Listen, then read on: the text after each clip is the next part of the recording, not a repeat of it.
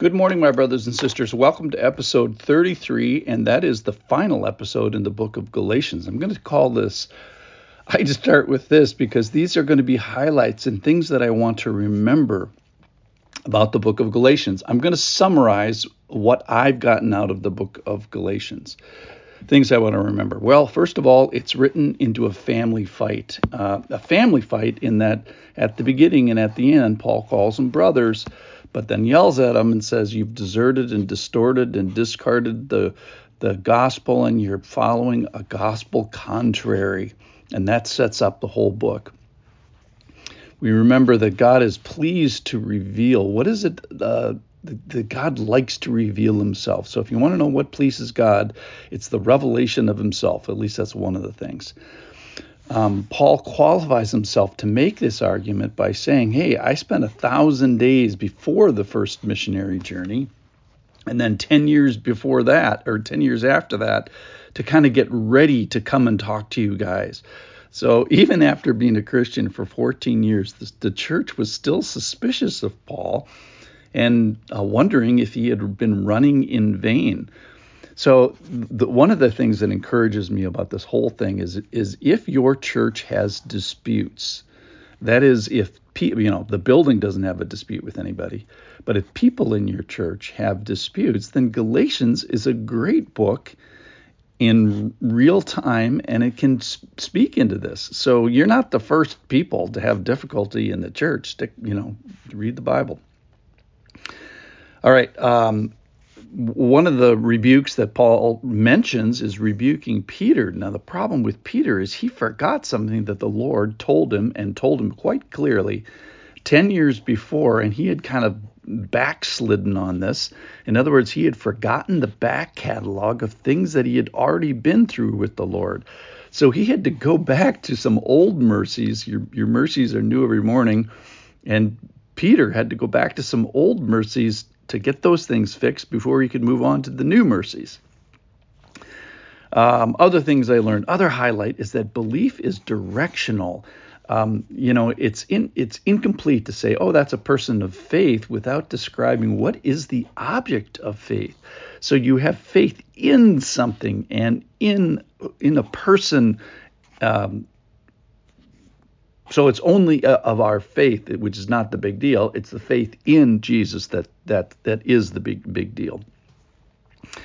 Um, I thought this great hilarity in uh, Galatians 2:20, "I'm crucified with Christ; it's no longer I who live." Paul says two things that are absolutely not true. He's not crucified, and he is still living.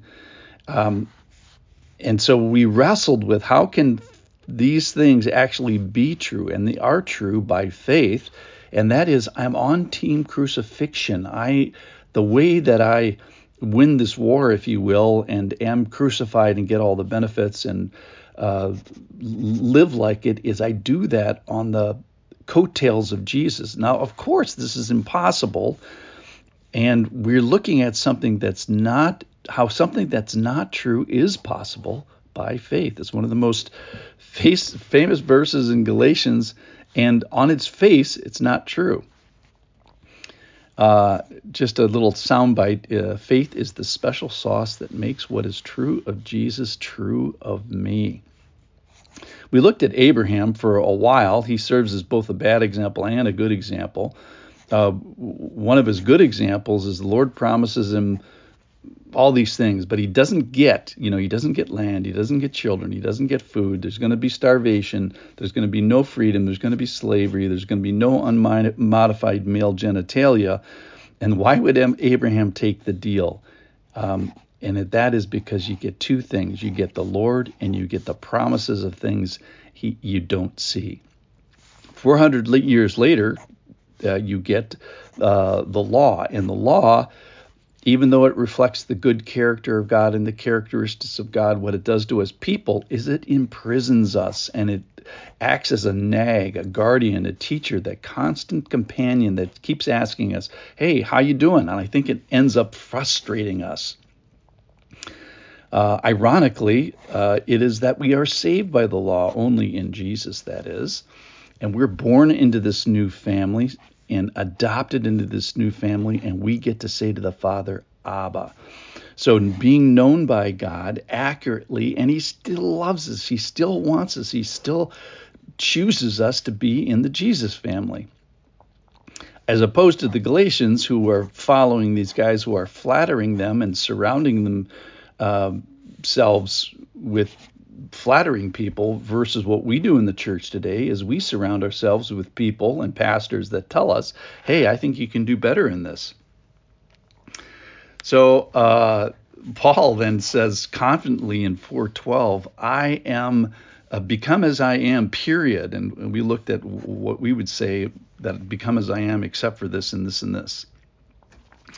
Um, we find that Abraham later becomes a bad example when he takes matters into his own pants. Shame on him. Um, he Paul wants us to live like Christ is an advantage because he either is or he isn't, and that is because the cross is offensive. All the things that are offensive. I'm bad. I can't save myself. I didn't. I don't make the rules. Sacrifice is required. Blood is required. The Holy Spirit has to help you. All these things are offensive, and it's essential. It's key that the cross offends us. Interesting.